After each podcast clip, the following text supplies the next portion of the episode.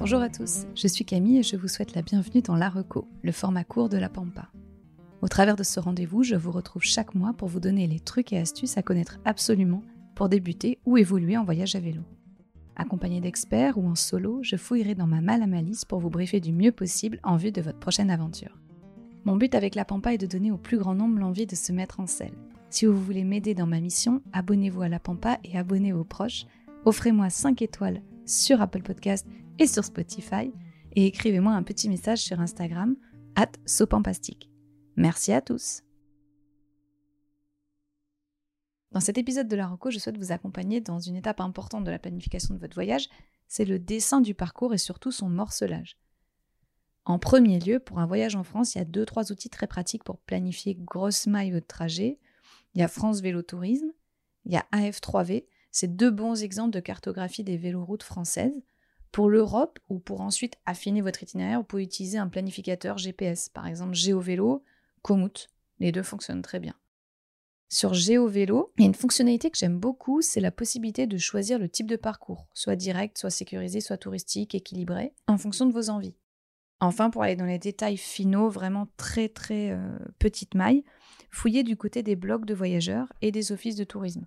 Vous y dénicherez des petits tips et des tours à inclure à votre tracé. Bien sûr, je vous mettrai tous ces détails techniques dans les références de l'épisode. Maintenant, parlons morcelage des étapes. Sauf à partir plusieurs mois ou mieux plusieurs années, vous allez avoir besoin d'organiser vos journées et de les repérer un minimum à l'avance. Ce serait quand même dommage d'être paumé dans la pampa la veille de votre prise de boulot.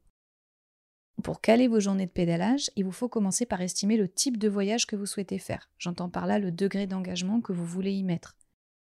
Cela peut dépendre de vous uniquement ou bien de l'équipe que vous embarquez si vous ne partez pas seul.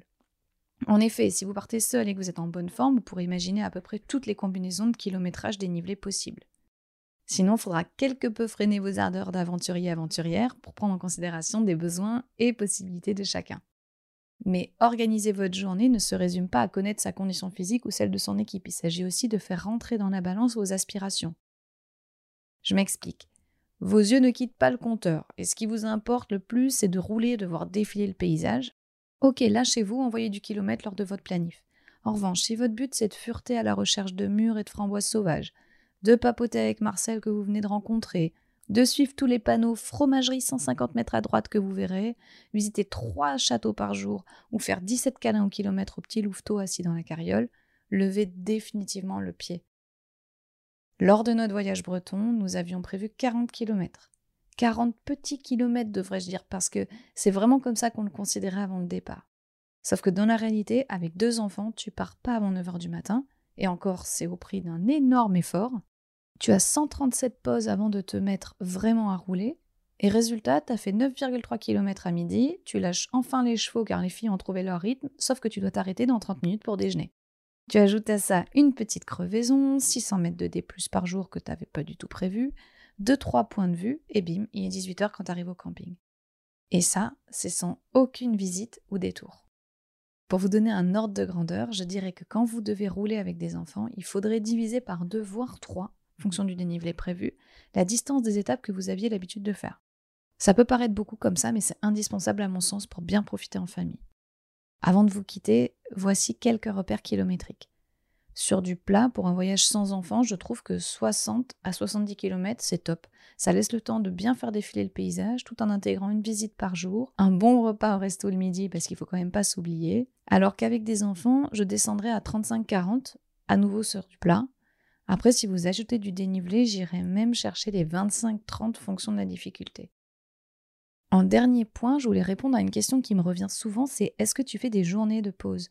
Moi, pour moi, sous les 10 jours de voyage, j'en ai jamais ressenti le besoin. Au-delà, une journée tous les 10 jours, c'est pas mal pour vous reposer et ça aura l'avantage de vous aider à absorber les éventuelles avaries techniques ou météo que vous allez rencontrer.